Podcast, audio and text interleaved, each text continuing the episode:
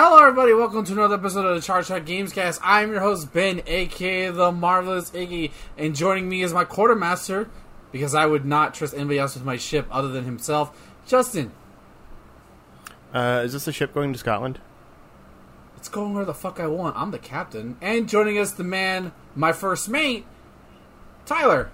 You know, I am definitely not secretly o- planning to overtake the captain and be- and uh, go off to find the One Piece. Definitely not doing that.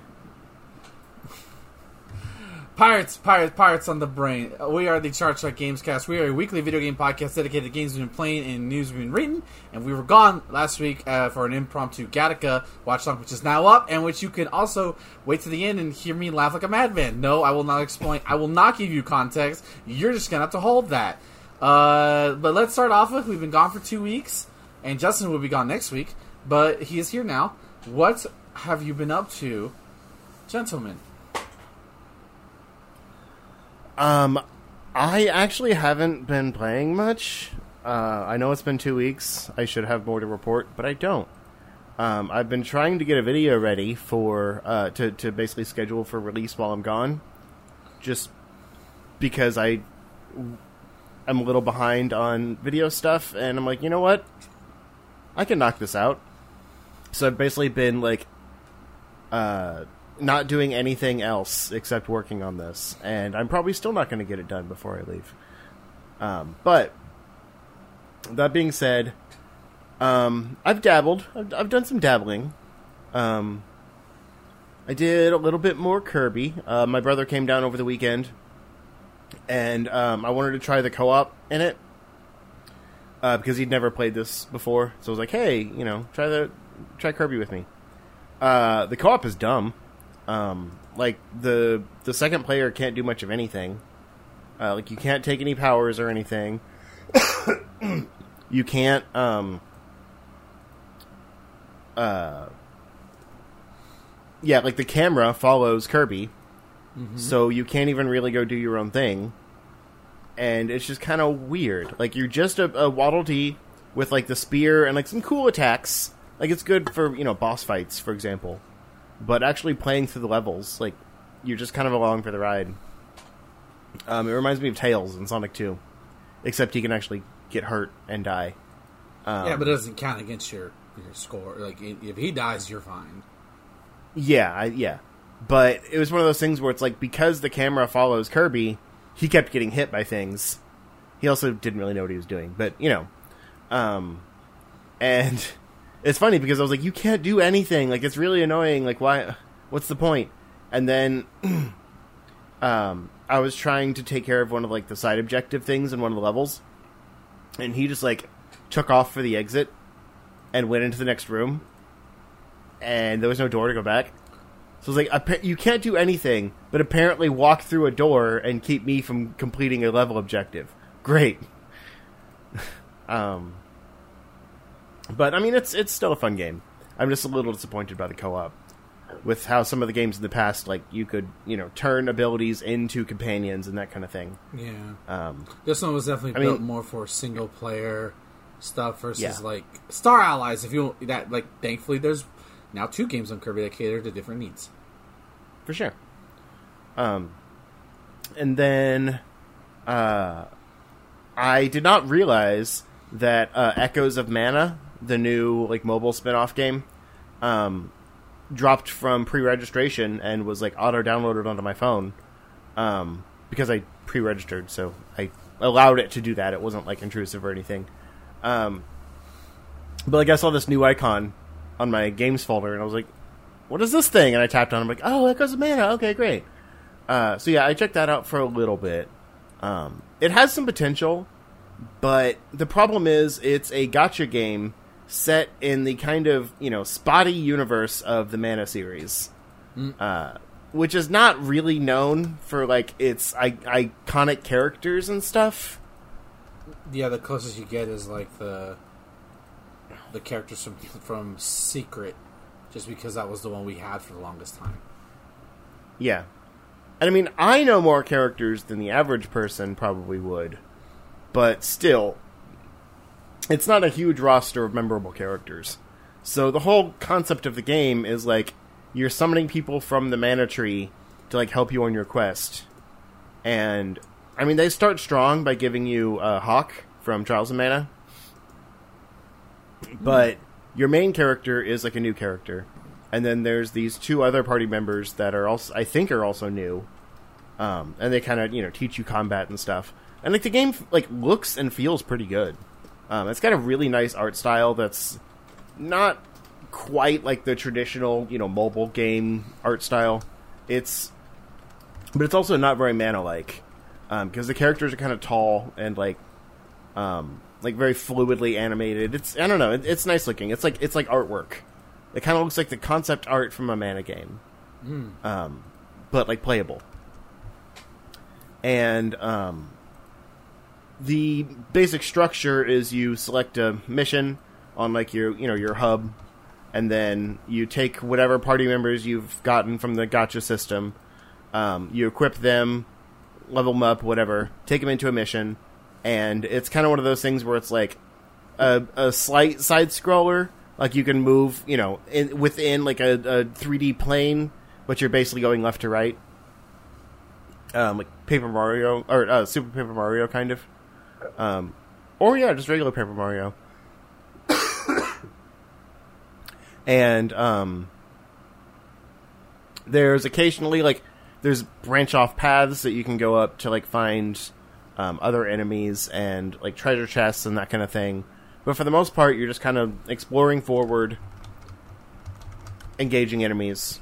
Um, the combat system itself is, I mean, it's it's normal mobile game stuff. Like you've got your main attack on screen. It's all you know on screen buttons. You've got your main attack. Each character has a few um, uh, like special attacks. Uh, you have a dodge button, uh, like a super attack that you can like build up meter to do. Um, it's fine. Like I mean, it's it's about the same as a normal mana game because that is also kind of like hack and slashy. Uh, there's like you can like slot a like a magic spirit to yourself and like use their ability whenever you've uh, uh that's on like a cooldown. Um, and it's just kind of like a like a screen wiper. It seems like for the most part, but yeah, I, I don't know. I, I'm gonna I'm gonna get it again, but I was like de- like deleting everything off of my phone before my trip, so I have the most room for like you know video and pictures and stuff. Um, so I didn't get a lot of time with it, but like it was already downloaded, so I figured I'd go ahead and try it while I had it. Um, and it's neat. I'll definitely, I'll definitely, I'll definitely give it some more time. Um, but it's just, it feels like a, it, it feels like the kind of thing that should have just been like a, you know, five dollar like single player mana adventure type thing. Um, because the free to play gacha mechanic, I don't think is going to have much play in the mana universe. It's just not memorable enough. Um, it's kind of like how the, you know, the Mega Man X Dive game, like it uses the same like five or six characters and just gives you different versions of them because they ran out, and so they're like, oh, let's have uh uh Let's have Summer Day Zero red. Yeah, and overly dressed waifu That's- Iris. exactly. It's like okay, you clearly just need more characters. Like this is sad.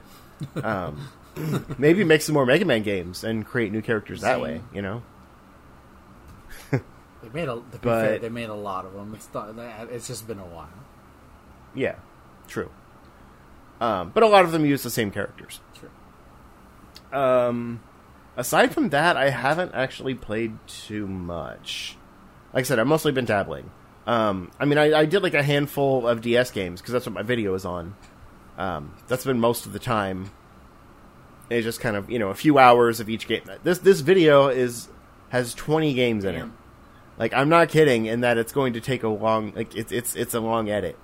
Um So yeah, a lot of DS games I know I've got lately. Um but Buenos DS. I I did um I have been kind of dabbling in uh The Legend of Zelda Minish Cap again. Um it was one I had on my phone and like the the GBA emulator on my phone is fine to use, like with virtual buttons on screen. Um, it's not the easiest thing to do because like the D-pad slips a little bit, but like it's the kind of thing where like that's a game I can play. It's not. I mean, it's action oriented, but like I'm good enough at it, you know, I can manage. Um, so I've kind of been playing through that casually over the last few weeks, and I love the game, but the one issue I have is just the aimlessness between dungeons. Um, because this is a game that's basically structured where there's just like story events that are unlocked by arbitrary things. So, like for example, there's a you know there might be like the library in town, um, in Hyrule Town. There's a guy in front of the entrance that's just like the library was supposed to be open by now. I don't know what's going on, and he just says that the entire game until suddenly he's gone, and you can go in the library. And I knew like that after the the wind dungeon um, this is what I was I was doing today, so it's fresh in my mind. I knew after the Wind Dungeon that I was supposed to go to Lake Hylia and do that. Like I think it's called the Temple of Droplets or something like that. And you have to get the the flippers to get there. And so I was going all over the place. I was like trying to find my way around Lake Hylia, figure out what I was missing, and I looked up a guide finally because I gave up. Like there was enough other like side stuff to do um, I was fine, but it was just frustrating to not make any progress. Um, I looked up a guide that said you have to go into the library, and I'm like, like I thought the library was next, but there's a guy in front of it. Like, hmm.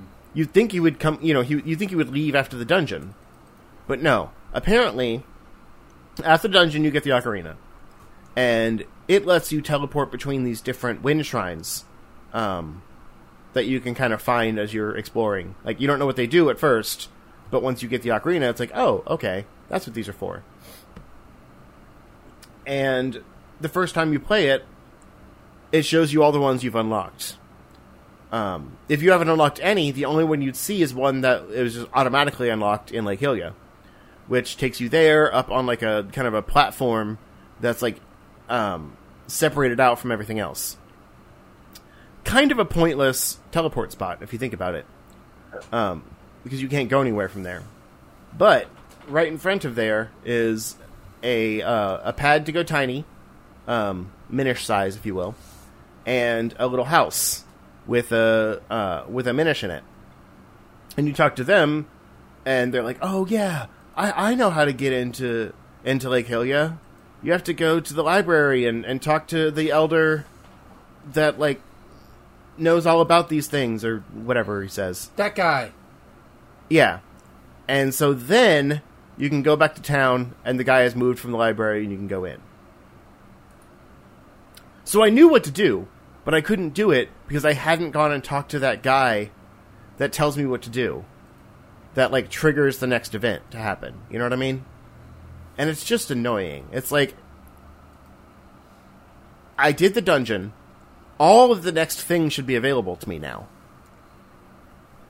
Like it, it's the kind of thing that on your first time, yeah, maybe you need that kind of guidance, but it's also like it's more clear to me that if there's not a guy in front of the library anymore, maybe I should go to the library rather than, you know, oh, I have to fly to this place to talk to this guy that tells me to go to the library and then go to the library. So yeah, and especially when you're like not playing very often, it's easy to forget where you left off. Mm-hmm. And so that kind of just like silly little side thing you have to do first is even more annoying. Um, but I think that's about all I got. Uh, I just wanted to complain about that real quick um, because I literally spent like an hour wandering hi- the whole map. Like, there's nowhere else I need to go. Like, I I I don't know what to do. Um, Google is your friend. Yeah. But yeah, I am uh, still kind of losing my voice, so I will concede my time.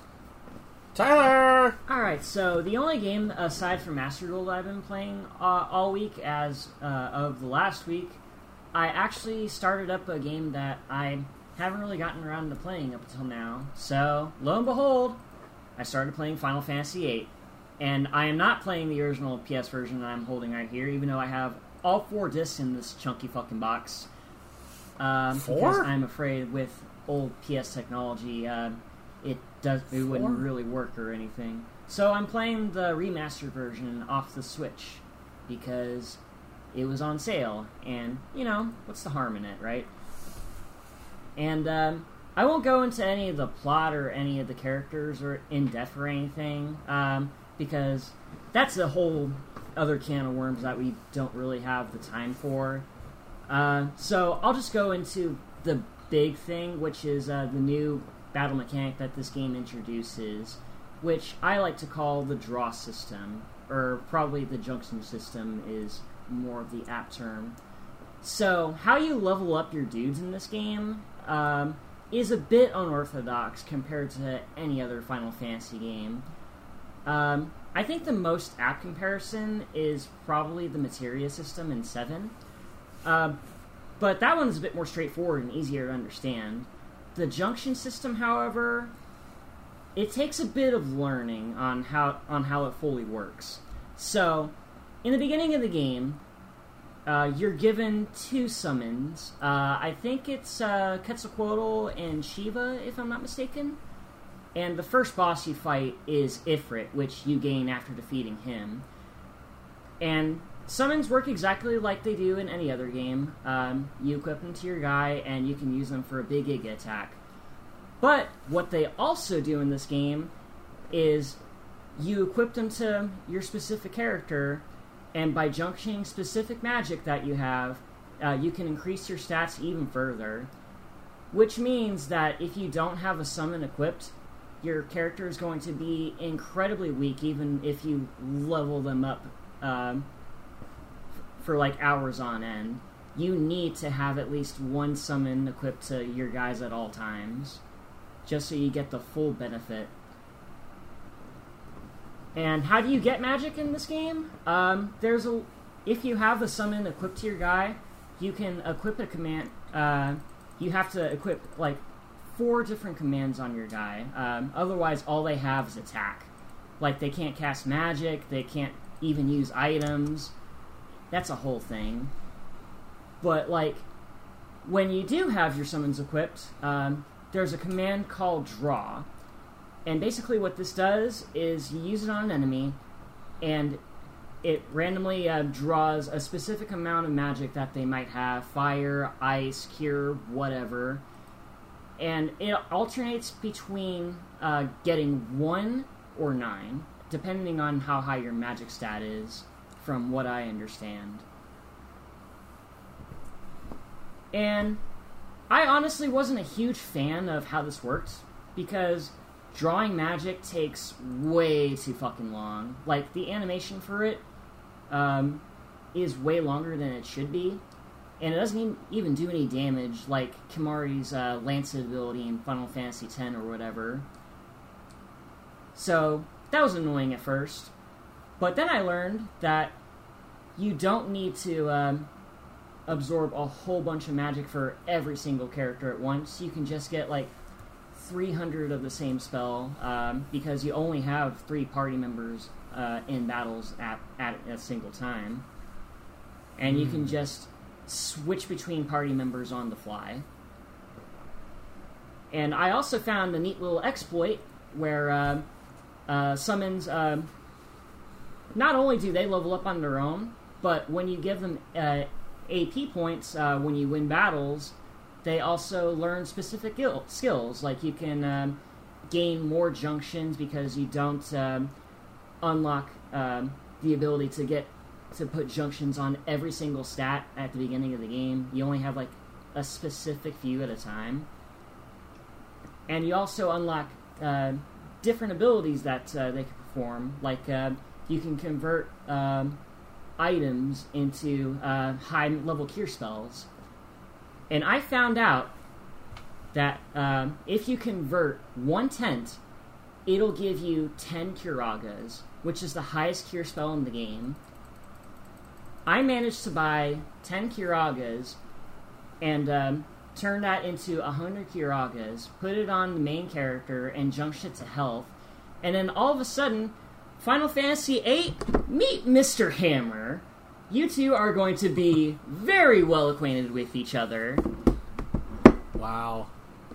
Did you did you get a hammer just for that bit? I had it specifically on my desk just so I remember to say that. So yeah, once okay, that's dedication. I appreciate it. so once you figure out exactly how the junction system works, this game becomes an incredible cakewalk, or at least the early game. I haven't gotten too far into it yet. Um, right now, I'm up to the third uh, flashback to some goober named Laguna. Don't exactly know what exactly his deal is, but I got a good guess what's going on given the context. But uh, yeah, I'm enjoying the game so far, even though the draw system definitely has drawbacks. No pun intended. So that's pretty much all I've been playing, aside from Master Duel, as I said before. But uh, I'm pretty sure Ben might get a bit more into that. Otherwise, that's just me. So, um, I'll talk about my newest deception last, but uh, first off, thank you for everybody coming out to l- last weekend's KOF First to 10. I honestly think that was our most successful First to 10. Um, definitely the most hype and most fun between the entire. I think it helps that KOF 15 is just a damn good Hell game. yeah, it is. Um, it was a lot of uh, early on. It was a lot of back and forth. It was it was a lot of fun. And shout out to Lo and my buddy Steve for commentating. Steve bringing the game expertise, which it it helped uh, make the make the the play by play analysis feel a little more legitimate. That you had a person who uh, could under tell you what game mechanics are doing, what's going on in this situation. Uh, did he think he did a really good job? Hopefully, I can wrangle his ass around for another time at some point. Maybe if we play King of Fighters again. To you, dudes. Um. Uh. So. Um. And uh, also, so do I have the Yu-Gi-Oh bug? I don't know at this fucking point. Okay, listen, listen. All credit goes to Tyler because I went to Tyler and I went, all right, if I'm gonna fucking play this damn game, I'm gonna play this stupid child's card game that you fuckers want me to play so much. You need to build me a deck of of Power Rangers, m- mechs, with Power Ranger mechs, and kaiju's and anime girls. Not so much in the anime girls because it's kind of hard to do Yeah. it, it all in one deck. But this motherfucker has comprom- has compromised, has made me a deck basically where I have the Mighty Morphin Power Rangers and the kaiju aspect is I summon a kaiju on your side of the field and I can summon a kaiju on my side of the field and it's basically a Godzilla movie. And last night, uh, finally, I got to. Uh, I played low in the previous weeks, but last night it was all three of us, and I got to basically play. And they were granted it was a handicap because they were definitely not, at least at the beginning, they were not going as nearly as ham as they thought that as they as they could have been. I've seen Yu-Gi-Oh bullshit. I'm not a fan, but it was really fun and try like as I played more of the game and co- become acquainted with what my deck can do. And granted, Ash Blossoming myself twice wasn't great, Yeah. but yeah, it's called a learning progress for a reason. I didn't know. I just saw activate effect and my brain goes, okay, do that. Now you um, uh, it's it's a really fun game. Uh, I've been able to open at least almost hundred cards with just not paying a single dime, just from login bonuses. Like that's it, and I think that's really really great. Um, I have no interest in playing Yu-Gi-Oh competitively, but with these two Jamokes and uh, others, like yeah, let's we'll play a game. It's fun. Um, I may I haven't downloaded on my phone yet, but I wouldn't be like my goal is to now finish the t- the deck that Tyler uh, has orchestrated for me, and to get those final cards ready to go. So once I go, I, that's when I can't really wait to see what this deck can do because I'm kind of not. Pl- I'm playing with the basically a couple of filling cards that kind of just do justice, and it, it did okay. But I really want to see what the deck can do. Yeah, and once you see he's currently once helping you me. see the full deck, you will be getting out uh, Big Z consistently. It will be glorious. Yeah. And uh, the other other deck he's making me construct is the Floor Knight, situ- uh, a Floor Knight deck, which is uh, it went along pretty well yesterday. We actually got a couple of pulls um, that like we needed, which is really really fucking sick. I think I got like a ultra rare like on stream, which is really really sick.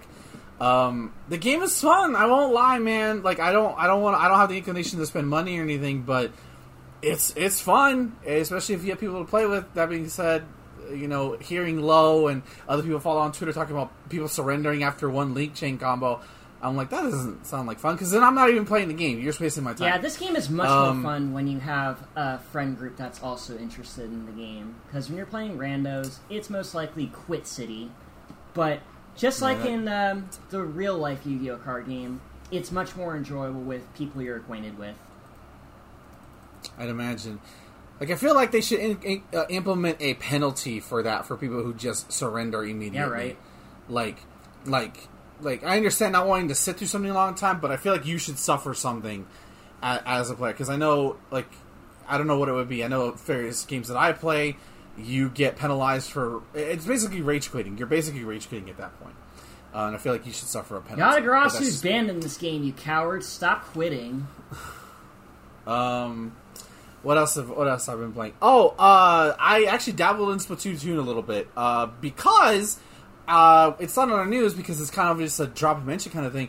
But Splatoon 2, the Octo expansion, became available for all expansion pack people, which I'm like, huh. I never bought that. I remember wanting to buy it, but I kind of just forgot about it. And I played a little bit, and it was like, it's it. It basically feels like the same story missions from the from the main game, but more focused. If I was I have to say, you have a little map that you go through, and it basically works like a subway system, uh, where each sort of level you do, you have a certain amount of points that you have to spend. And if you run out of points, you basically can't progress. And you have three lives for it, and you have to spend points to get lives back. Uh, it just felt good to play Splatoon again for a little bit. Obviously, I'll probably play. I want to play more of it just to get ready for Splatoon three. I don't want to drive into multiplayer because the people playing that game still now are probably all gods. I have no interest in getting bodied that hard familiar. by Splatoon play. Yeah. Um, well, if I had a group of people who wanted to play Splatoon, sure, but uh, I like this is a good way to, to play Splatoon uh, two without having to commit to like that, or maybe Salmon Run at some point. I don't even know if people play that anymore. As for what has been my most recent fucking obsession, the game that I cannot fucking put down to save my goddamn life, it's Assassin's Creed. 4 Yar, I've asked me mateys. So I don't know why. Actually, I do know why. One of my favorite YouTubers started playing it, and I, and I, I was like, hmm, I have that game. This looks kind of fun, you know. And so I popped it in, and if, like I famously said the reason why I never bought this game was because Assassin's Creed Three had pissed me off so Same. bad. It was such a letdown. I was like, "Fuck Assassin's Creed!" I have, this is the first Assassin's Creed game I'm playing in a decade because Assassin's Creed Three came out uh, November 2011. I was there. Same. And I remember they announced Black Flag. I was like, man, fuck this. And it's a prequel to the to the previous story. Fuck this. This is stupid. I don't want to play more. Because actually, I did not like the naval combat in three. I was like, that's the best aspect. I'm like, that's it. Fucking sucked. Um, uh, I don't remember it that much. Maybe, maybe, but so I'm giving Black Flag a fair shot, and I needless to say, I am hooked. Uh, I think it does a great job of balancing both what makes Assassin's Creed, which is like the, the stealth missions, the open world, you know, the the typical Ubisoft, you know, like the check mark list. Okay, go get this thing, go get this thing, do that. It's very, it's very like I could turn on my brain and kind of just go with the flow and kind of uh, flow chart it. But it's fun, um, and it and I really didn't start getting addicted to it until I got to the open sea that is when the game really becomes because it literally is you're a fucking pirate. You have a pirate crew. And you can go around you can raid boats you can you can sunk ships do all sorts of things. Find treasure. Rescue people off the who are, are who are uh, uh, stranded. It's just there's something so cool about boarding ships. Every time I do it and I take on either a Spanish ship or a British ship, I always board them, and it's always so satisfying. Especially when you have to. One of the objectives is to go up to the top of their ship and take out their flag. It's just. It's just fun. And you know what I did before the fucking stream started? I took out a fort. I took out a military fort while there were two fucking water spouts going around me. So it was literally like Mother Nature was fighting against me to to take this out. It was insane. It's so insane. And what honestly, what's really driving me to play this, besides how fun the open world is, and just you know hearing sea shanties on the high sea, it's it's the story because I in in the big. Uh, I'm about to spoil the the plot if you don't care, um, but the the the big twist in Assassin's Creed Three is initially you play as Haytham Kenway, who is God, he should have just been the fucking protagonist in three. Jesus, fuck John. Uh, Connor Hawke. Fuck, fuck him. Not Connor Hawke. That's a DC character. Connor. I know his name is Connor. Something. Where is Charles such a- Lee? But Hay- Haytham was a very interesting character. He had a very cool. Me and my me and my friend had a meme joke name for him, but I can't remember it right now. And the big twist was that he's not an assassin; he's a Templar. So you went, "Oh shit!" And that's like a big. At the time, that was a big deal because that summer I had been I had played every single Assassin's Creed game, so I was invested in this fucking story of ass- assassins versus Templars, the first comer race. I was like, "Oh my god, I need to know what this grand plan is." Ultimately, for them to just throw it down the pipeline, but it doesn't seem like they're doing that in this game. They're they're definitely referencing shit, but it's safely taking a further back seat. So, um, I knew since I knew this story takes place before Assassin's Creed 3 in the timeline wise, I knew that okay, Kenway Haytham uh uh oh god, what's the main character's name in this game? I know his last name is Kenway, but I can't remember think his first name Edward. to save my life. Edward. I know Ed okay, I know um Edward's son becomes a Templar. And I'm thinking, okay, so is he a Templar? So what I love about it is that Edward is not a, is not a Templar or an assassin when you start the game. He's just a pirate. He's just a dude who washes up with a uh, an assassin turncoat who's going to give information to the Templars. And I and he kind of just gets dragged into this world unwillingly, which I'm like, oh my god, for the first time in like at least up to that point, you're playing as a character who has no idea about the grander scheme of things, and like it, it almost feels like this is supposed to be, and maybe that was the intention, like a a fresh start for um, Assassin's Creed, um, whether however three did or not. Like this is a you can start here if you want and go from there, and you don't have to play the previous games. And they do make reference to Desmond at the end of his fate, and they found they actually find his body, but I kind of and so like now I want to know. Okay, so I and in the game so far, you meet up with the Templar or something. Okay, so this is how it becomes how Haytham becomes a Templar. He join his uh, Edward joins up with them, and that's it. But now I'm with the assassins, and I'm kind of helping them. So I'm wondering now. I, I have to think in my head, where's the turn going to happen? At what point? Do does does Edward turn or does Edward not turn and does Haytham the one that turns? I don't even. I'm fascinated by that. That that's a. I need to know how that happens, and so right now Edward is kind of deciding like, well, do I want to help the the assassins or or the Templars? At this point, he doesn't give a shit. He's just in it for the money. That's all he cares about, and I kind of like that. It, it's like for the first time in that franchise's history at that time, you have this character who just does not give a shit about the the end like all this precursor shit that's been happening since uh the first game and i think it's i don't know why but i find that really really really appealing i can't put it down i cannot put this down i guarantee you after i finish this this podcast recording i'm gonna go play some more i'm gonna go play some more i'm gonna go uh, you can hunt orca whales and humpback whales, and it's basically like fucking fighting Godzilla in the open sea because it's terrifying. It's open water. They go in the You water, turn to and all of a sudden you go. Virtua Fighter. All of a sudden you'll see a fuck. Like I found the orca first, and number one, the orca is huge. Like oh my god, that thing is fucking huge, and it just jumps it. It's it's so terrifying, but so cool. Ah, this game is just. Why did you have to make Assassin's Creed 3 suck back? I could have experienced this 10 years ago. But maybe that was for a reason, and maybe I would not, I would have not, I would have skipped all these entries, so now I have other stuff to play.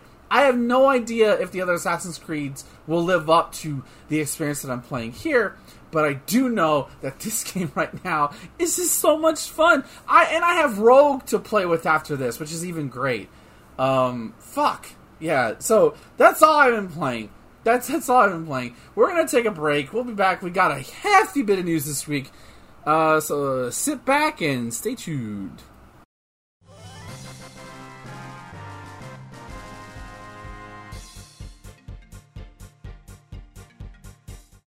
How long do you put the timer for? A minute? Yeah, Doesn't even, that feels like such a fast minute. All right, Th- three. that's what she said. You don't want her to say that. Three, two. Minutes. Hello, everybody. Welcome back to the news portion of the Chart Shot Games Cast. We got a shit ton of news to go for because of our decision to do a Gattaca watch along last week.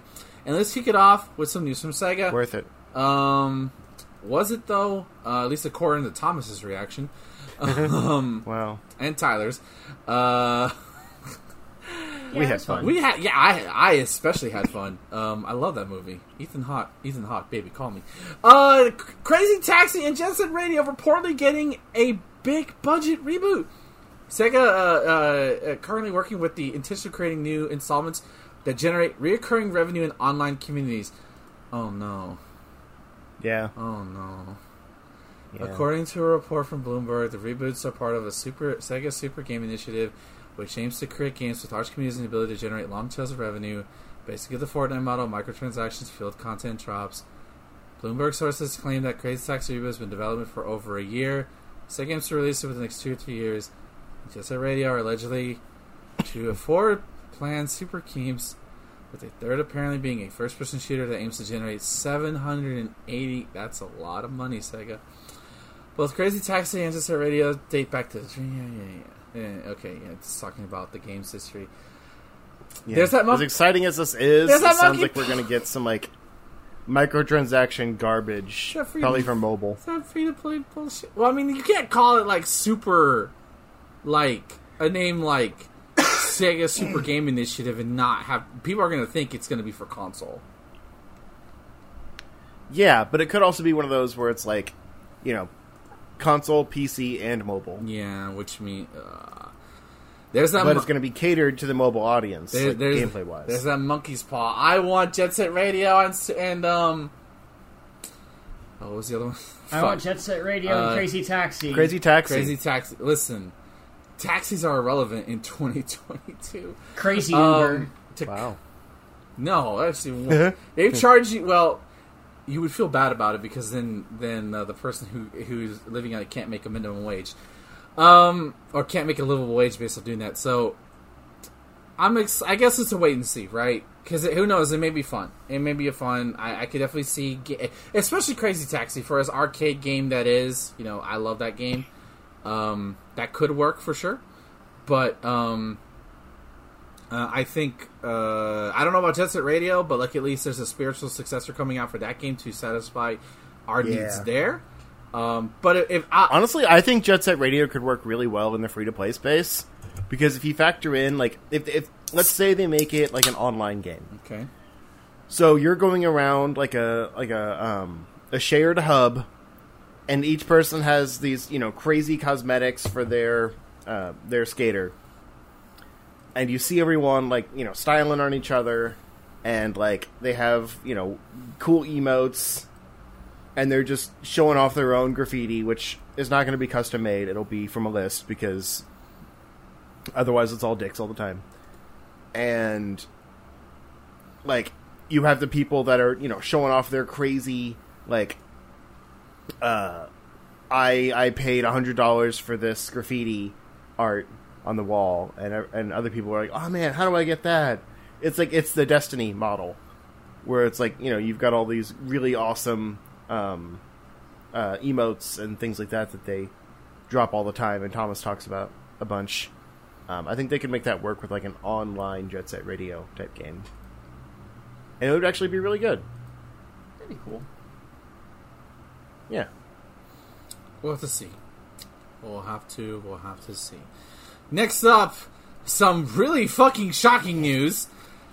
Xenoblade Chronicles 3, which was originally announced for a vague September, we never even got a really an official release date. It just said September 2021, and everybody, any any Xenoblade fan, kind of in the back of their mind was like, "This game may or may not be delayed," and I'll be fine with that. Nintendo read our minds, and they said, hold that shit. We're, we're not just gonna we're not gonna delay the game. We're gonna move that shit up. Xenoblade is not coming out in September of 2021. It is coming out July 29th. 2020 no 2022 sorry i'm getting too excited it is coming out july 29th 2022 and they accompanied a brand new trailer with uh up to seven characters at once playable whole this whole new um fucking what's the what's the persona that Joker has? What's his name? Aron. Arsene. They're all based off of Arsene. uh, Famous Thieves. That's it. So yeah, it looks like that. I mm, you know, I had this whole plan. And fuck, fuck off, Nintendo. I had this whole plan. I was gonna replay Xenoblade Chronicles Three. Everybody was gonna get excited, or two rather. See, I'm too excited. I can't talk. And then now it's like, nah, fuck. You got till July, end of July to replay that game, which that's not possible. Whatever. I'm fine. I can't believe it's coming out at the end of July. That is insane. Yeah, this that is is fucking good. insane. I can't believe that. That basically means this game was done, and they were just sitting on it until September. I imagine that uh, it was guarantee. probably um, one of those things that they wanted to wait until like the last quarter of the year to release. But since it's already finished and people are probably going to get this game anyway, and may as well um put it out a bit earlier. Well, plus they delayed Splatoon three, so I think that's. I think that's the bigger thing is, is like, well, okay, we can we can Yeah. delay because They swapped. Yeah, pretty much. So like this was ready to go, and then it was like, okay, well, and then they were probably waiting on Splatoon 3's progress, which that's also. I guess we could just talk about that news now, right now, if you can, if you want to bring it up next. So I'll give you time to Yeah. prep it up. Uh, but yeah, I'm excited. Um, it means I'm not gonna. I'm trying to try to replay as much of Xenoblade Chronicles 2 as I can. But fuck, I cannot believe it's already coming out, and I'm gonna have to ask for that week. I'm gonna have to ask for that week off now. Thanks. Which actually that co- that coincides with I think Evo, so that works the fuck out even Right on. better. Fighting games and Xenoblade all in one weekend. What more could I fucking ask? For? A? Xenoblade fighting game. I had that. It's called Smash Brothers. Um, Xenoblade Warriors. yes, actually, yes. That'd be I've been cool, wanting that, especially now with all the characters that are there. Hell yeah, absolutely. Great idea, Justin. So, going into that, to other other according to other Nintendo news, um, the reason why this game is coming out is because it looks like Splatoon 3, which was for the longest time slated for summer 2022, is now coming out allegedly, uh, a- at least as of right now, September 9th of this year. So it looks like Xenoblade, Xenoblade would have been the first half of September uh, versus the, the end of the month. Um, of course, this also it, uh, they showed a new uh, trailer. It has the new 4v4. It shows some new weapons. How do you guys feel about the new Splatoon 3 uh, release date? I honestly feel like that Uh. um, this delay is probably like an online thing. Like th- there was probably some online stability issues that they probably need more time to work the kinks out. So that, to me, that's probably um, why the game was delayed. But that's probably just speculation on my part. Yeah, I mean, I have yet to really see anything that is like like drastically distinguishes this from Splatoon two. So I don't really care about it, but uh, it's September's a weird time. Like Splatoon two is either or Spl- Splatoon has been known for summer, and this like September October time is usually the dumping ground for games that are just okay. I mean, So that's a little weird. That's not true. You're, so are you calling Metroid Dread okay? No, So like, not not But I mean, it's it's a game that Nintendo wasn't sure would sell well. Just saying.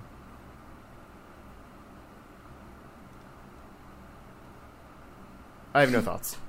I'm excited. Um, I think they'll show more. Um, I think what's going to keep. I think the Splatoon community. I think Splatoon three will take off just because the strength of the Splatoon the Splatoon community.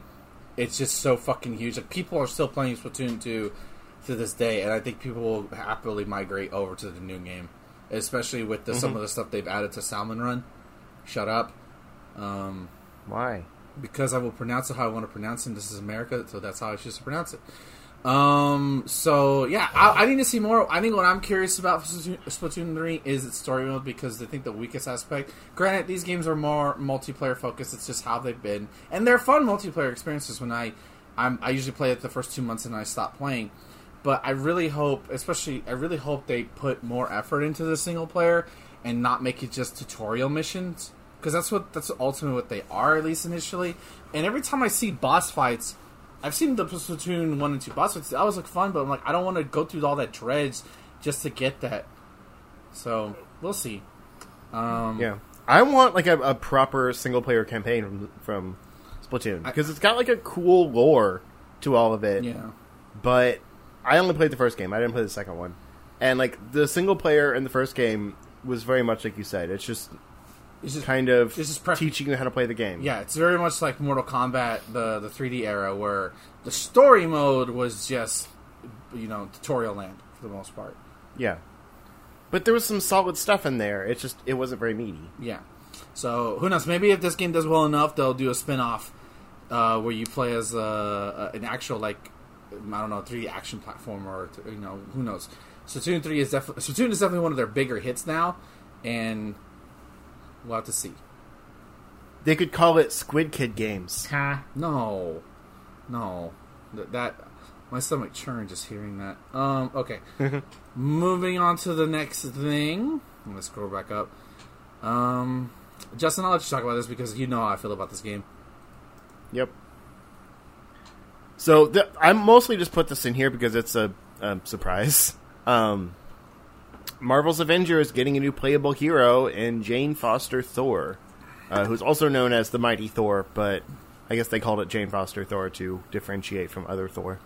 Um, this is another similar one to like the you know the Hawkeyes, where she's clearly going to be based on Thor, but will have her own set of abilities and that kind of thing. Um, obviously, her own outfits and stuff. But yeah, I genuinely thought that after Spider Man, like they were just gonna quietly drop this game, even though they said they were gonna keep supporting it. I didn't believe it. Um, granted, this is kind of more of a you know half character, and it's the first one that we've gotten in like six months or something like that. So it's not a great showing, but like they're they're not done, so that's neat. Um, like I actually I haven't jumped back into this game since Spider Man came out, um, and I want to. It's not it's not that. It's just I don't really like playing it alone, and no one else wants to play it anymore. Um, so yeah, maybe maybe uh, maybe a new character will be something to get people to play with me again. This game is starting in this universe. But there's really not a lot of information. Um, this says update 2.4 is coming in May. Um, and It's coming in May. Damn it! You beat me to it. and I believe yeah, she will be in uh, update 2.5. So probably June if I had to guess. Um, but yeah, there was also some information out um, where people were kind of like shitting on the on the uh, developers and stuff because I mean they made this game, but also because uh, they had you know this whole roadmap out and everything, and it pretty much ended with Spider Man, and then there hadn't really been any news since. And uh, the community manager, I thought, had a really good response of basically saying that like we we did the roadmap thing, and we kept missing the deadlines because it was never really a roadmap. It was just kind of a general idea of what we wanted to get done, with dates erroneously attached, um, where they shouldn't have been. So people didn't like the roadmaps, and now we got rid of them, and people are complaining that there's no roadmaps. He's basically like, I will tell you the next, you know, six months of stuff we want to put out, but I don't want to put any dates or anything on it because it's not that concrete. So it sounds like they're still actively developing things. They're just not being as like upfront about, you know, the the roadmap of stuff to come. They're kind of more focusing on like update by update, so that you're getting like the information you're receiving is closer to when it actually comes out, so they know that it's right. Um, and I think that's something that these like live service games should do more often. Uh, less of the, you know, here's what we want to do in the next year, and more of the here's what we're actively working on, and here's the date it's coming out, like next month. I just, I just can't believe it's still happening. I know. That's that's it's especially with how the player base can't be as big as it was, even with the the upgrades to the console. Yeah. And that's the thing. It's like it's a perfectly solid foundation for a game, but it's not a live service game, and so getting getting people to keep playing is very hard because they shoehorn live service elements in when it's really not built for that. So I'm not. I mean, like I said, I like to jump in whenever there's new story content with a new character, but I don't know why people are playing this like regularly, It's the only game grinding out probably. content. That's probably why. Or they're like huge Marvel Marvel Marvel nerds, Marvel zombies who just like I need to play this game for my characters. Maybe. But no news of anything like if she'll have her own story missions or anything like that. Probably not. I imagine it would be like a Spider-Man thing where there's like some uh, some unique, you know, voice lines and like some uh, lore bits to get in regular missions, but not like her own, um, not like her own DLC pack like the other characters were. I imagine that they only threw this in just to promote the new Thor movie. Yeah, they probably got some kickback from Marvel to put her in, All right, well, which is also why I'm guessing June or July. uh, I'm surprised Doctor Strange didn't get was it the character just because I guess because, I guess because of you know Multiverse of Madness coming up, but who knows, right?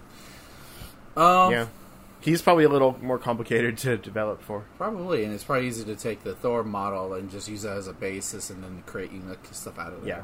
Probably not as expensive. too. Oh well, I guess if you're happy playing this game, you are.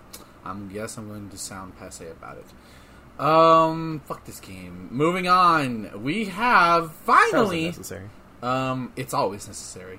Um, sixty bucks on that goddamn game.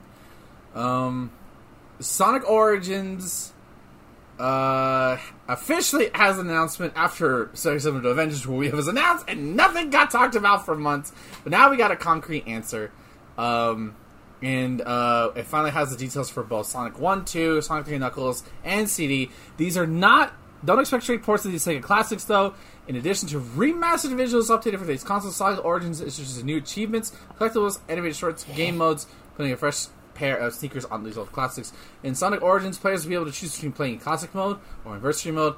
And of course, classic mode is basically the uh, typical aspect ratio, and anniversary mode is probably the much preferred full screen experience uh, with infinite lives, so you don't have to worry about getting repeatedly crushed to death in Chemical Plant Zone. They know. Oh, oh no! It even says you know the place. Sonic Origins lets you play as Sonic, Tails, and Knuckles throughout all four games, giving you the opportunity to beat Metals, Me- Metal Sonic as Knuckles, or fly through Green Hill Zone as Tails. While Sega has given fans up obtain bundles of these first three games, Sonic CD hasn't seen a proper re-release since 2011. No word yet of the version the game will feature uh, uh, of the of the U.S. or versus superior Japanese soundtrack. Uh, judge for yourself. Yeah, and it gives you an article. I much prefer the Japanese Sonic CD For sure. soundtrack if you ever listened to it. One of the best Sonic soundtracks And then, out there. and then here comes the negative part because fucking Sega can't fucking help themselves. And Well- honestly, it's not that bad. But when you initially look at it, it looks hella sus. Um, so they released a a chart that had four different bars.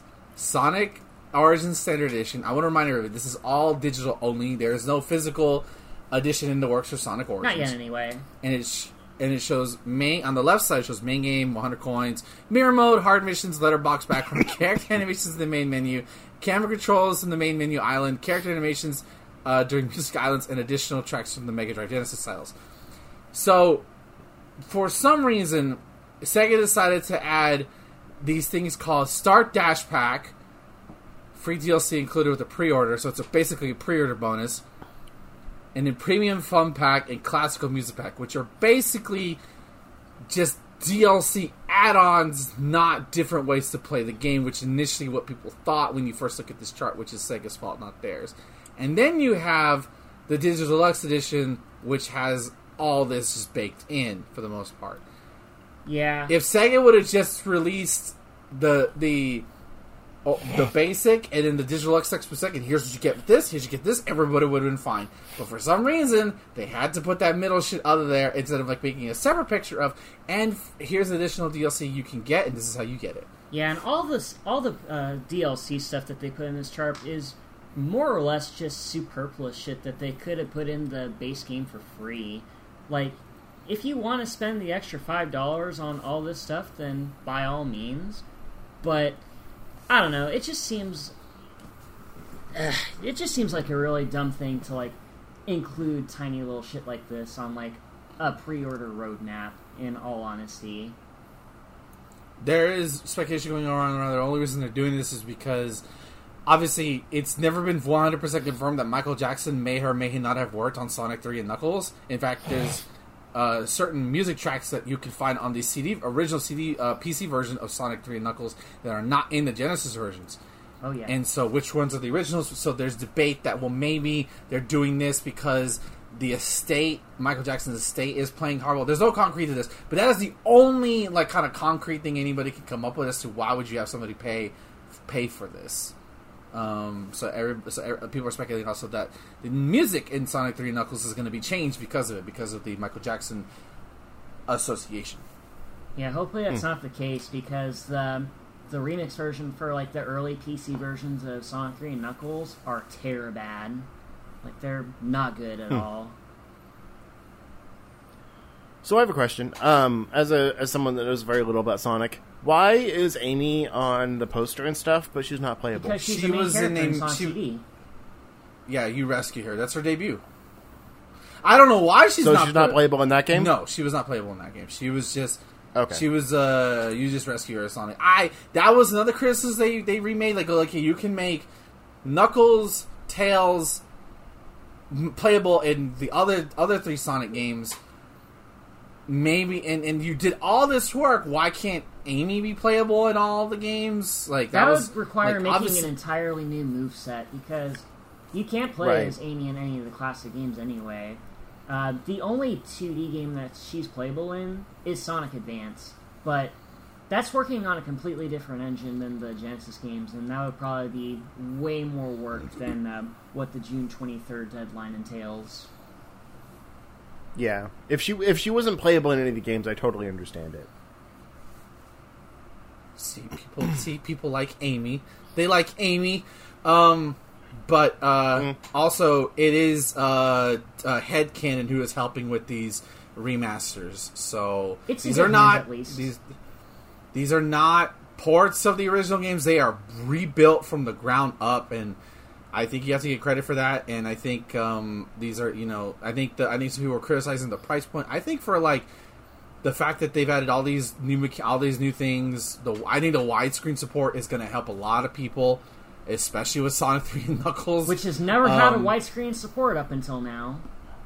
yeah, exactly. Uh, this is actually Sonic Three and Knuckles' first re-release since like 2012 on Steam. That was about the last time it got an official Yeah. re-release, and a lot of people speculate it's because of the Michael Jackson connection. Yeah. and that it, it's some music is it's tied up with, it's tied up with that. So I'm buying this collection just for that. I already got just it for pre-ordered. portable Sonic. 3. I even got the Yeah, digital so- deluxe just bec- just because Okay, and it comes out uh, pretty much launches for everything on June 23rd. So Sonic's Get anniversary. your Sonic on it. I, I am so looking forward to playing Sonic One as Knuckles. That's going to be the first thing. we're gonna That's do. gonna be crazy as shit. Love it. Like it- it's going to be broken. It's going to be broke. Let's be real here. Um, Yeah. It's gonna be great. It's gonna be so good. Okay, uh, but we do have some bad, somewhat bad news. You can depending, you can it as bad news, good news at this point. At this one, but Sega has begun delisting uh, previous Sonic games, uh, the classic Sonic games, ahead of its release. Oh dear. Um, Sega is delisting individual versions of the included uh, classic Sonic games from digital storefronts in anticipation of Sonic Origins.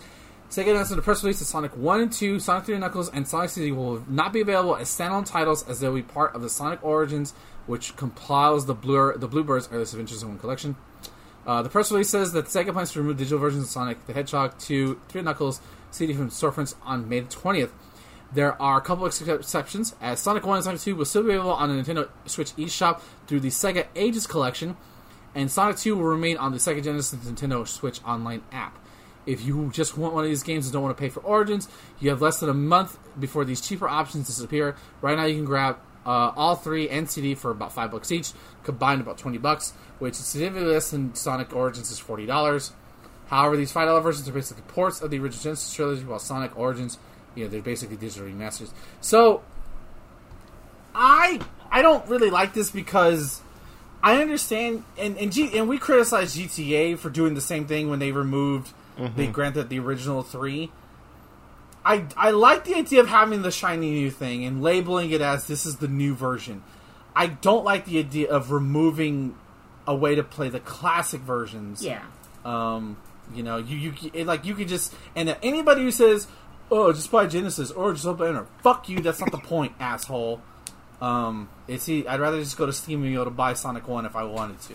Yeah, uh, delisting these cheaper options um, denies the people that can't, doesn't really have the, the wallet to get this new Sonic Origins for the forty dollar price point. Like, sure, it's a shiny new game with uh, new mechanics and stuff, but if you want to save money on playing these old Sonic games without having to resort to emulation, you're not going to have that option anymore, and that really sucks, especially in Sonic Three and Knuckles' case where, as we stated before multiple times in this podcast, it's not widely available. Like, you can only get it on Genesis or probably on like a PS2 collection or something.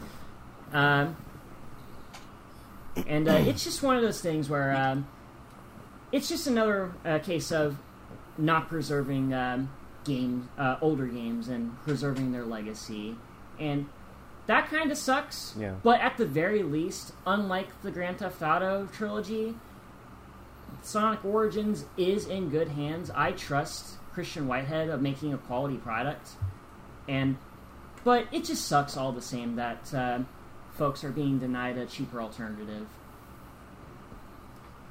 Like I, I get it from the uh, the storefront standpoint of they don't want people confused like what they're getting, but that's probably a small amount of the market. Like if you're looking up each of those games, you're going to find each one and then you're also going to find Origins that has all of them together. It's like you you can, you know, parse out that information yourself. Um but it, it is an issue on like, you know, for example, they did that with the Final Fantasy games. They delisted all those old versions when the Pixel remasters came out. But some people like the originals more than the remasters.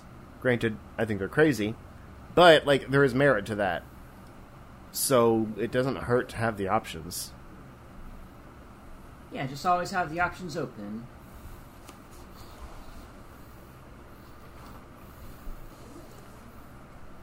So I don't. We'll have to see. Uh, not a good situation. Not at all. Um, so next up, a, a pretty cool one that may or may not get me to play Call of Duty for the first time in my life. uh, Godzilla and King Kong are coming to Call of Duty Warzone. What? Why? Uh, How? Crossover is becoming between gaming and entertainment. Um, uh, oh yeah, Wu Tang is coming to Fortnite. Okay. Uh, apparently, okay. So Godzilla and Kong will revive will, will arrive on May 11th. The event is called Operation Monarch. It is entirely it is entirely clear just how exactly these movie monsters will fit into Warzone. However, that the event will introduce a new four-player quads mode based on several classic experiences with a Titan-sized twist. The, uh, despite the militaristic vibe studies Warzone. So yeah, there's not much other than a trailer, and I won't lie, it does. Like somebody made the comparison that this looks like Godzilla vs Kong if it was directed by Eric Gareth Edwards, and I thought that is so fucking apt because of the the very gray undertaking and like, for a game trailer, Kong like like you can see Kong. Kong looks fantastic. He definitely looks like his Skull Island uh, version. Yeah, he looks cool. Um, the problem I have with this trailer, Godzilla, God, God, the Monster vs. Godzilla is so cool. Yeah, he is. The problem with this, I'll tell you why this trailer is awful. I'm going to tell you why this trailer is awful. What is up with Godzilla's roar? Why is his roar not the roar? I don't understand. Why? Could y'all not? Y'all pay for the fucking license. Did y'all not get the license to put the roar in? Really? Yeah, that, how did they fuck that up? I don't like. I can't judge the event. I mean, yeah, I don't like Call of Duty, but like, I'll, I'll have to see how it goes. But that, I think that's. I think. I think it's just going to be they're going to be in the background, and I think that'll be cool because no fucking other game will give me Godzilla in it. Apparently, Toho, what the fuck, y'all? Yeah. Um, um, Didn't didn't PUBG do a, a Godzilla we don't talk about Kong that thing? It did, but nobody talked about it. Or, I mean, we did, but nobody. I don't remember seeing anything on it. So this is much more high. profile. I wasn't sure if it was a fever dream or not. No, no, it's just this is much more high profile. Also, this looks better. This looks a lot better. Um, like I just I would guess they're going to be like fighting on the battlefield that you're playing. yeah. So like you'll be you'll be fighting each other, but they'll like you know f- feet will crash down and like possibly kill you and that kind of thing. Yeah, because there's no way that you're Which would be gonna cool. be killing Godzilla bullets. No, No, no, no. Yeah. I, I, yeah, it's called Operation Monarch. Who knows? Maybe, maybe other kaiju will show up. I think, I think it's cool. And God, I'm sorry, I can't get over the rendering. They look just like the the movies, um, like Mm-hmm. their early versions. So that was cool to see. Um, I don't know. Is Call of Duty free? Is that game? Isn't Warzone free to play or something No. like that? No. Okay. I don't think so. Damn it. Fuck off then. All right. Um, speaking of free to play, Justin, let's take the handles on this because I do not give a shit about Diablo. Okay. Um, so Diablo Immortal, the uh, mobile um, Diablo game, is finally has a release Wait. date for June second. It's not out. I thought it's No. been out. Nope. What the? F- There were multiple betas for it, Oh. and it's been it's literally been pre-registration status on my phone for months now, maybe a year. Um, but yeah, it's finally coming out on June second, and uh, the the game notorious for being announced with the what? Don't you guys have phones? Trailer. Uh, the game's coming to PC now, What, Wow. you guys don't have PCs? so that aged well. I think I, Uh, but I mean, it looks good. I think I read on this is that the fact that they're doing this because specifically for Android devices, there's there there are people who are already going to emulate the game via Android. So they and since it's already free to play, they'll just they just made a PC version to play on like Android eh, the, the game on your PC through emulation. So they just making this PC version of the game. You're going to play the game anyway, so might as well make an official version out of it. Yeah, and I think it's also a thing where um, it should be cross platform cross I think that's what the trailer said. Yeah. So they just want people to play it more. Like you know, you'll play on your computer and then send your data over to your phone and continue playing there. Like, why wouldn't you? Yeah, it doesn't look bad. I won't lie. Um, Yeah, maybe if I'm drunk enough, I'll tag team. I'll, I'll you can get the squad together. We'll all play Diablo Immortal together this summer. there we go. That'd be good. Um, yeah, because I mean, I'm I'm gonna play the crap out of this. Like, I've been waiting for this as like the perfect mobile game. Like, I've had so much time on my phone to play games. oh, Giant Spider, fuck that. And nope, don't want to play I've just been waiting on this game. Um, I've read there's some predatory free to play stuff in there, Ugh. but a lot of it is like the cosmetics store, like auction house stuff. And they've been retooling so much of the loot system and stuff with the uh, the closed betas they've been doing. So I don't really know what it's going to be like when the actual game comes out. Um, there was just early reports saying that there was some issues in there, but every new beta has been different and better in a lot of cases. So I don't know, but the gameplay loop looks solid. Um, it looks it reminds me of like a, a bit more um, frenetic paced Diablo three. Uh, I wish it showed the UI on here Maybe it's not because. I don't totally know how that's going to work. It's not ready yet. But Oh, that would be bad though if it's not ready yet. The game comes out in two months. Um, Right. a month, one month, One month. a month from today. Okay. All right. Uh, So yeah, I'll report back when it comes out. Now on to our final and last story and our probably fucking big story of the day, the biggest story of the fucking week, probably of the month. Yeah. Square Enix is selling Tomb Raider, Deus Ex, and Thief, and their studios. Um, uh, the Embracer Group, a planet-swallowing mass of video game publishers that already includes games like Gearbox, THQ, tonight tonight announced a deal to purchase a number of story studios and properties from Square Enix. While the purchase isn't final, this is an agreement to acquire them until everything is signed off later in the year. The announcement press release says that if approved, it will be a USD of three hundred million dollars. For three hundred million, Embracer will get a hold of uh, Crystal Dynamics, Eidos Montreal, Square Enix Montreal, the latter which presumably be in for more for a name change, numbering around eleven hundred employees worldwide. The catalog of IPs include Deus Ex, Tomb Raider, Thief, Legacy of Kain, and the continued sales operations of more than fifty backlog catalog games. Also in interest, uh, Crystal Dynamics is actually working on several AAA products, including the next Tomb Raider. Uh, uh, Square Enix bought Eidos back in uh, Crystal Dynamics in 2009. Uh, of course, they saw over uh, two successful Tomb Raider and Deus Ex reboots, and of course, they then went on to do. God damn it, stupid Samsung ads. Their ownership became something of a meme in recent years. No matter how high their review scores end up being, or how many copies it would sell, Square Enix always said the game underperformed. So, this is a good thing. I, I think this is extremely good. It could be.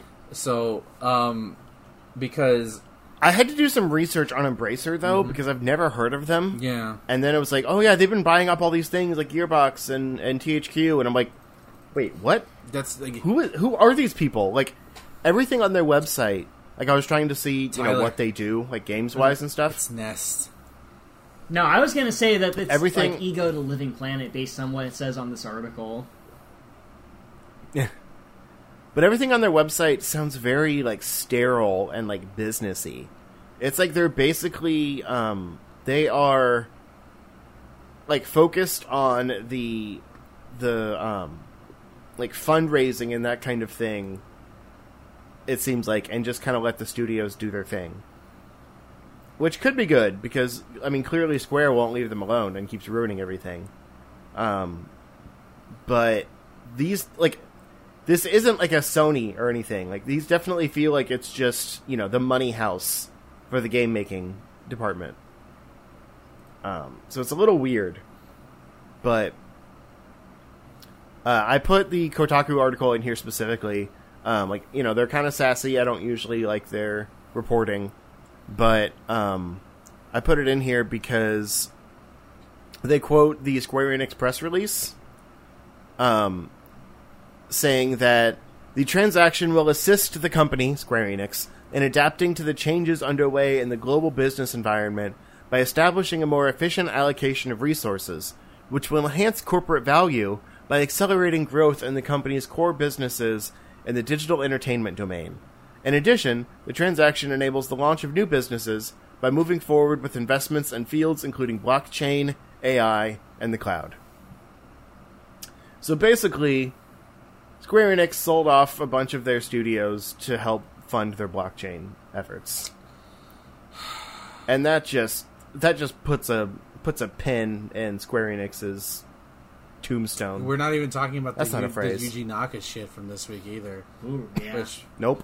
yeah, that's a fucking cat. Yuji Naka's an asshole. But yeah, 300 million. That's not a lot of money for all of this. especially with how like how how much money they've probably generated from merchandise and Yeah. all that stuff. Hell no. Yeah. This this to me reads like one of those things where Square Enix just like needs a fix. And like take it, take it, just just give g- give me your give me your change. I need something. Like I need to get like it, they're they're like addicted to this, Blockchain. you know, their terrible business ideas. And so they're just like hemorrhaging money and taking whatever they can get. Yeah. I mean, I, I hope these. I hope uh, at the, in the future these studios will be all right because those Deus Ex games are heralded as being great. The Tomb Raider games, with the exception of Mm-hmm. of Shadow, was were considered were considered great. And the only reason Shadow was hampered is because the main studio was working on fucking Avengers. So what does this mean for the future of of Avengers now that the studio no longer, unless it's like they come up with an agreement to keep up working on the game, that's like a whole other thing. Like that's like, you know, um, Well, that's the only thing that worries me is like some of these games have done well. Like Guardians of the Galaxy sold really well, and Square Enix was still disappointed by it. But I feel like this kind of group owning these properties, they're only going to focus on profitable endeavors. And admittedly, a lot of these uh, IPs were not very profitable for Square.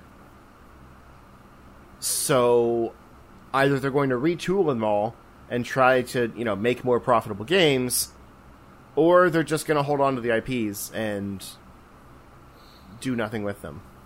Like a lot of other things that are, you know, monopoly. Um, it's like you can only make so many things under your umbrella when that many things are owned by one company. But we already have a new Tomb Raider game in development. That's not going anywhere. Um, uh, I think one of these studios is working on Wolverine. no, that's right? um, no, that's one of the So- that's a Sony. Yeah, it's. Insomniac, I think. Yeah, that's that's not that's not any of these dudes. I don't think so. I thought they were working on another s- superhero thing. Mm-mm. I don't think so. Hmm. Okay, maybe I'm wrong. But yeah, I think everything already in development is going to continue. and they'll assess like what's profitable, you know, through m- dumb metrics and all that stuff because they don't actually care about en- entertainment; they only care about money making. Yeah, it's Insomniac, by the way, for Wolverine. So, um, I was Okay. right. Yeah. But also, like, I don't really want anything under Square anymore. They kind of suck, and they don't understand how to manage their Western studios. uh, yeah, in in like, yeah, for sure. Or they're always disappointed. They can barely manage their uh, Japanese studios. Well, yeah, I mean, we talked about this. This Cough fucking- Seven remake on PC. Cough. I mean, to, to Yeah. kind of throw in the Balan news, like how you know, like how they handled that situation. You know, firing Mhm. the game's director six months, like six months into the game's development. And to be fair, Yuji Naka has a has a fucking history of being notoriously difficult to work with, so it's probably 50-50 there. But uh, let's be real here, some of it is going to go on Square Enix. So let's just what what the fuck is and of course there's also that eleven thousand dollar um, Terra statue that came out where uh, here uh, Mhm. uh, Sakaguchi, the creator of Final Fantasy, came up and was like, "Are you okay?" Like did the Terry Bogard, "Are are you okay?" Like Bust a wolf. like something's going on at Square, man. Um, Yeah. Which sucks because I love like like Triangle Strategy is one of my favorite games this year, and they didn't fuck that up. Um, you know, Their their indies seem to be okay. the, the, the small it's their AAA efforts that are not yeah. doing great. Uh, yeah, we'll, we'll have to see. It, it's definitely going to be a situation to monitor going forward, but I really hope that the publishers for the developers for these, you know, like uh, for these games land on their land, land well, and we get something out of them. Okay, heavy, heavy, heavy. But go read up on Yuji, Yuji Naka. There's actually a full like English translation of his interview and stuff like that. um, but uh, I just want to point this out. I just want to say this about him. Uh, he sabotaged Sonic X-treme's development because he would not share the Nights, uh, the technology they were using for Nights. He would not let them use it at all for Sonic X-treme at all. Yep. He just would not share it. Um, Weird. yeah, he's like, it's it's our thing, so you can't fuck with our thing. He quit Um, through Sonic 06, but didn't through Shadow. So Yeah. Um, yeah, he. Yeah, I, I want. I want. I want a book. I want a Netflix documentary on Yuji Naka and all that stuff. I think it'd be really interesting. But now it's time. We're not going to talk about Yuji Naka anymore. Uh, we're going to talk about uh, our topic of the night, which is games that we. Uh, I'm, I'm going to try to do phrase this, Justin. Um, games that we never expected to get, but glad that we have. So, um, basically, like games that we've played that we were either gifted or bought ourselves because we were curious, that we didn't really know what to think, or just curious, but it became one of our personal favorites. And Oh, that's not what I meant at all. Is that not what you meant at all? Okay, are you talking about just games that No. were made? yeah, I meant games we never expected to get made, Mm. and like were surprised to find out about. Oh. that's why I was saying like I thought Xenoblade Chronicles Three would be one of yours. That's, no, because we knew about that. That's the Yeah. thing. There were rumors everywhere. Melia's voice actress. I guess even two would be more one accurate. point. Xenoblade Xenoblade Two would have been that. I mean, I, I still Yeah. have answers, but um, Okay, But yeah. yeah. Uh, yeah, so there you go. So things that we didn't know were in development, but that came the fuck out of nowhere and RKO'd us out of nowhere. Uh, so y- it's your topic, so I'll let you go first.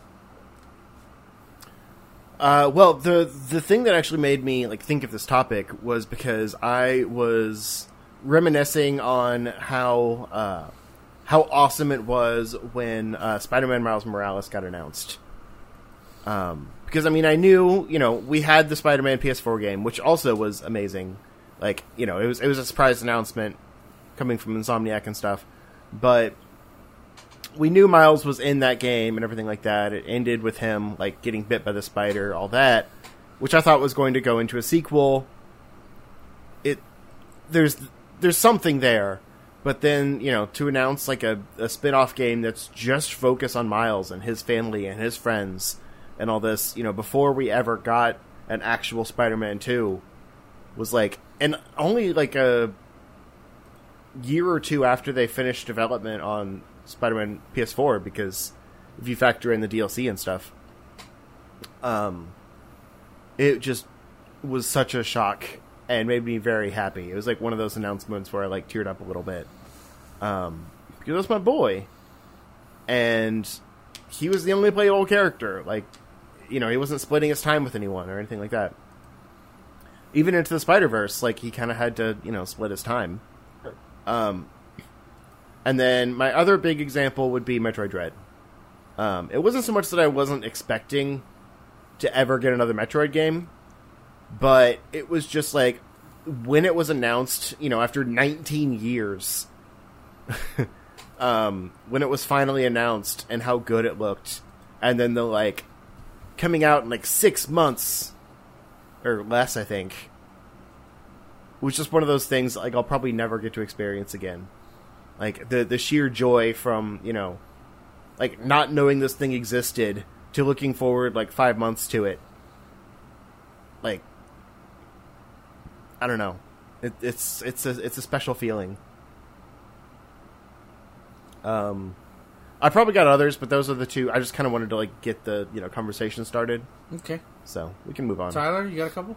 Um, I only can think of one at the moment. Uh, for me, it's got to be Sonic Mania.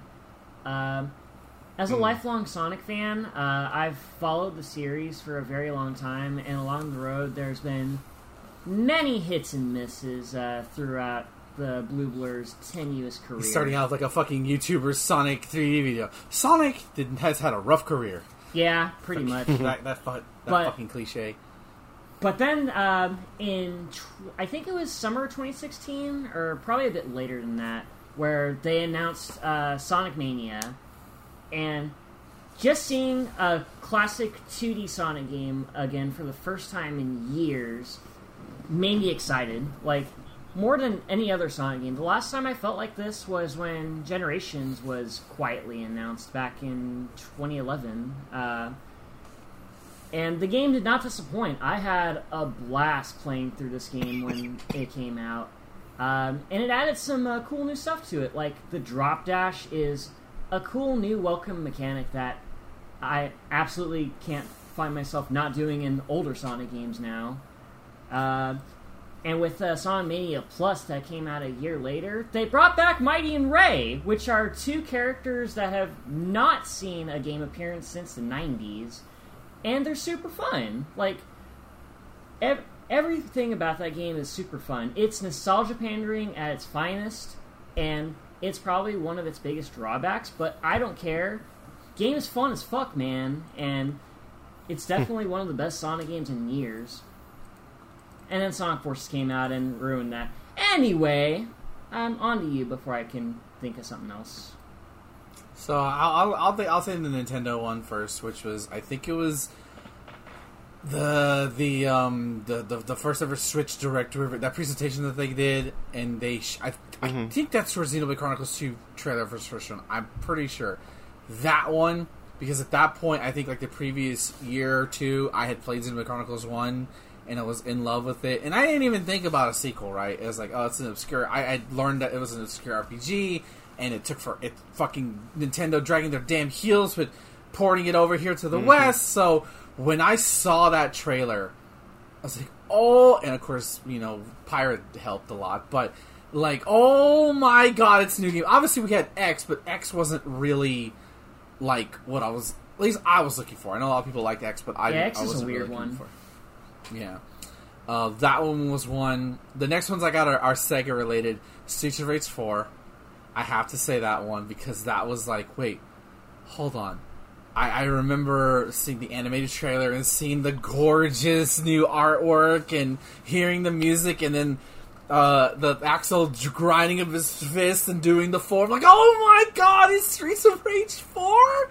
Like, you can't. What? And of course, then waiting like oh, what seemed like an eternity for the game to come out, and then when it does come out, it's like I it's one of those games, just like Sonic Mania. I just keep playing it every now and then. It's just one of those games I can always go back to. The other one is also Sega related. Is E3 I think 2019? I think it was either 2019 or 2020. I don't remember. Panzer Dragoon remake. Like no idea. No, maybe like if you go look for this shit, it's out there. But like, I was like, hold on. I remember sitting in my chair and fucking blowing up their Discord chat at the same time. Like, what is? As soon as I saw that fucking dragon, I was like, Panzer Dragoon, are you? Like, it was one of those things where I couldn't believe the first game was getting a remake. Like, it just blew my fucking mind that that was that was getting a full on remake. Um, ah, God, and and it, yeah, Xenoblade Chronicles Three doesn't count because, um, just because we knew that coming. But I will say, Xenoblade Chronicles One Definitive Edition, that was a oh my God, we're getting a remake Yeah. of the first game, and I think it was I think it was September 2020 or 2019 because it came out the year the pandemic started. So I still remember September direct. Okay, let's go. What's on there? And I it think it's the same Direct I director they announced that Terry was coming to Smash. I think it was. I think it had, it had been the same one. Um, uh, and then like hearing the music, I went, no way. It- like that's probably those are probably ones I can think I can probably think of just because those are properties very close to me. Um, ah, I can't think of anything else right now. So Justin, you got any more? Yeah. Um, I just wanted to kind of quick. It's it's not like one that blew me away, but I wanted to do a quick shout out to uh, Kirby and the Forgotten Lands because I just I didn't think it was possible to do a 3D like you know Mario 3D World type Kirby game, and they crushed it. Like that, you know, that first trailer, which was like, oh, this is this is not just another Kirby game. Like this is something new and different and like surprising. um, so that was just it was a really cool thing that I never would have expected, um, which is the topic. And then the other one, sorry, I'm only doing Nintendo things. It's I mean, I did. I did brand. Sega. So Um, you're, you're good, dog. Yeah. The other one is again not one that was huge for me, but a big surprise. Um, Donkey Kong Country Returns Oh, because I mean it had been years. Like you know, we had the three country games were all on SNES, and the only real Donkey Kong game we got, like mainline Donkey Kong game we'd gotten since was DK64, and you know that was pretty divisive. So like, not only getting like a new country game, basically like continuing that franchise, but from retro, like was a huge surprise. And I mean, I thought like once you know once Rare went away, like once they were bought by Microsoft, I was like Donkey Kong's dead. Like we're gonna get him in you know other kind of cool spin-off games and party games and stuff, but we're not gonna get an actual like Donkey Kong game again. And then we got two, yeah. And one of them, probably with another one on the way. Yeah, one of- one of them was the best one ever on Tropical Freeze. Um, I got, I got, uh, I just had it. Um, I don't know if this counts, but I'm gonna say it because I didn't, I don't remember hearing anything about it. Mario Odyssey reveal at the first ever at the Switch reveal. I thought about that. That one was like fucking. Oh my god, a new 3D Mario game, and it looks insane. And it's not like some like. Granted, I like 3D World now, but at the time I was like, really, this is. This is what we're getting Mm-hmm. on the Wii U. Of course, we get this shit on the Wii U. We get a lesser 3D Mario game, and that one, I think I'd have to go with that because we knew about Breath of the Wild. Like, Mm-hmm. um, we knew a Zelda game was in development. We just didn't know, and, and like that was I wouldn't got that. But Mario Odyssey, first time we're seeing it is that gameplay trailer. You know, with the millennials on top of the rooftop, which that, that's not a thing. That's not a thing.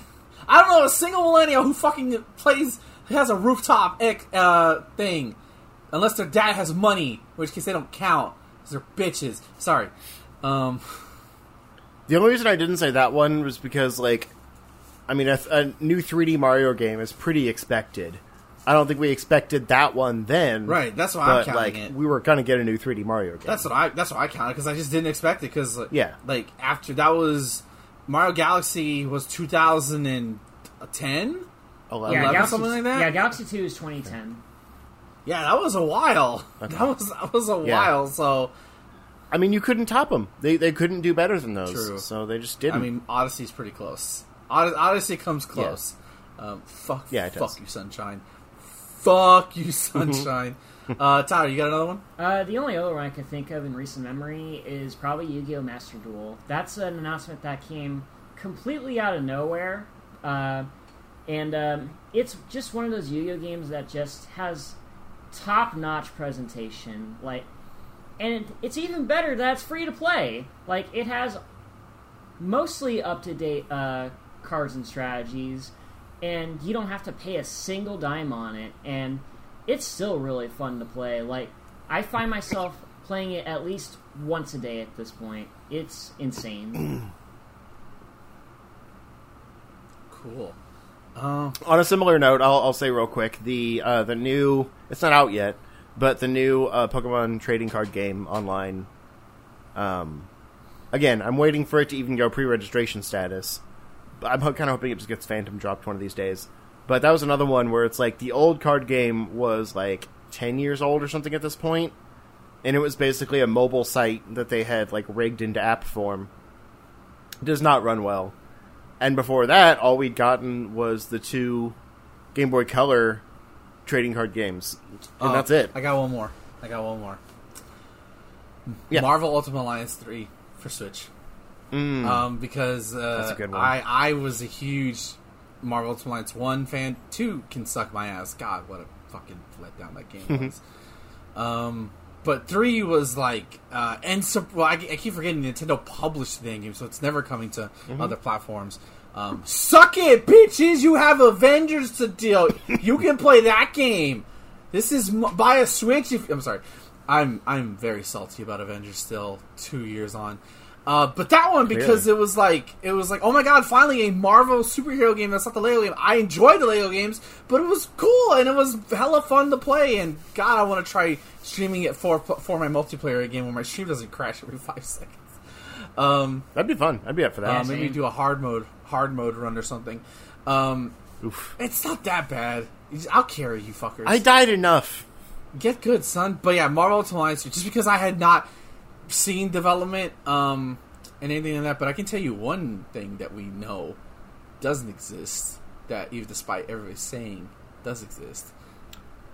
All right, bye. I'm Uh, gonna get out of here. Metroid, Metroid Prime does not exist. I just need to reestablish that Metroid Prime does not exist. Oh no! Well- oh, something happened to Ben's audio. Oh, it's not. well, it's not going to Metroid stream Prime anymore. exists. I don't know what it's happened. the trilogy that doesn't exist. That doesn't even exist as far as I'm concerned. Dang it. You fucking insiders. I- Somebody lied to you. Um, uh, I unmuted just for Tyler to continue insulting me. That's not okay. I was just correcting Um, Ben on his attempted insult. it's all an insult because none of it's real. Uh, Nothing's until real. Nintendo. You're not real. exi- Uh, Birds aren't real. no, they're they're FBI agents. All right. Uh, anything anything else, guys? I can't I can't think of anything else to, to think of. My mind is a blank. Not offhand. Okay. Um. Uh. Okay. I'm gonna say one more, and you maybe you can agree to disagree. Smash Ultimate reveal when Same. they came out on when they. Like we knew it, It, was it felt coming. very soon. Yeah, we knew it was like we knew like like like because it just it literally comes out of nowhere. With the, we thought it was a Splatoon trailer. Yeah. What we didn't see coming was they were bringing literally everybody back. All cut characters, uh, guest characters, everyone was in it. And that was the hype as shit, Yeah. I mean, really, everything around Smash Ultimate was unexpected. for sure. Like, no one could predict the DLC characters. Like, no one could predict the you know the regular roster. It was crazy. Yeah, I'll never forget that trailer, especially when the the fireball in the sky and all of a sudden you hear chanting, "Whoa, what the?" And then the the icon- yeah, it was it's pretty great. That, that was pretty like whoa, holy shit. Um, so there you go. Uh, what are some of your favorite games that just got announced out of nowhere that that, that you didn't know were in development, um, and they just shocked the world? Um, not Avengers, I'll tell you that much. Oh boy, um, I fuck that game. Fuck that game. fuck that game. I'd rather Fuck that not. game. Um, I should. I never. I will never do it. But I, if if I got paid enough money, I will grab my disc and I will fucking take a chainsaw to it, and and like for a TikTok. Gears of War. Um, Justin, before you go off to merry old Scotland, where you join your forefathers, where can the people find your content? I'm also just want to get off this call right now. Um, you can find me if you look for Zero Score on Twitter or YouTube or Twitch. Uh, not going to be doing much for a few weeks because I'm going to be in Scotland, but I will be posting, you know, pictures and things like that when we're just kind of chilling in the hotel room. Um, so follow my Twitter for Scotland updates over the next week and a half or so. Um, and then I will be getting back to content creation. Like I said, I'm hoping to have a video out while I'm gone. Um, it's basically on the most overly ambitious Nintendo DS games. Um, so games that just don't quite work with you know the power it has and the control scheme and that kind of thing. Um, and then I'm going to have a bunch of Scotland vlogs. So a lot of stuff in the works. Just you know, no time right now. Tyler. You can follow me on Twitter at Hey It's That Ty. Check the pinned tweet to take you to my YouTube channel, home of Tire Shoes Reviews, where I review old ass fighting games for your pleasure. I am currently in the process of editing the next uh, Tire Shoes video, which has taken over a fucking year for me to work on. I do apologize for that. Uh, on the cinema shot side of things, we are beginning the third season of our movie reviewing endeavors, and we will be beginning with the first of uh, many fighting live action fighting game adaptations. The first being the incredibly cheesy 1994 film Street Fighter the movie. So expect that when it drops. And you can find me at twitter.com slash marvelous for all things related to the Marvelous one. And I stream live four times a week at twitch.tv slash Iggy2814. You can catch me live Saturday, Sunday, Tuesday, Wednesday, all at 6 p.m. Central Standard Time. And currently, this coming Sunday, I am going to be facing a VTuber of the space variety known as Zeno, as he as I face him for the fate of the Earth in the first of ten in Street Fighter Five. Can I defeat this mystery opponent who has come out of nowhere to challenge me?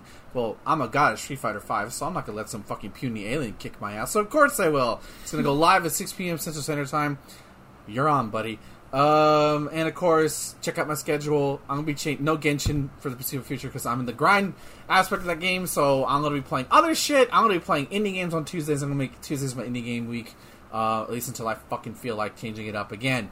Um, and of course, you can listen to the uh, wrestling aspect of our show, the Chart Shot um, uh, Slam Along, which I do with Thomas. It's been a lot of fun doing those. Uh, just because we like to shit on Bill Goldberg and talk about how great Bret Hart is, and that's what more do you want from that? Uh, thank you for listening, everybody. We'll be back uh, next week with a very special guest. Uh, check out our Twitter for who that is. I'm just waiting for solid confirmation for that. Um, until next time, guys. Fuck Avengers. Goodbye, everybody. I'm gonna have to get the Just had to get that in there.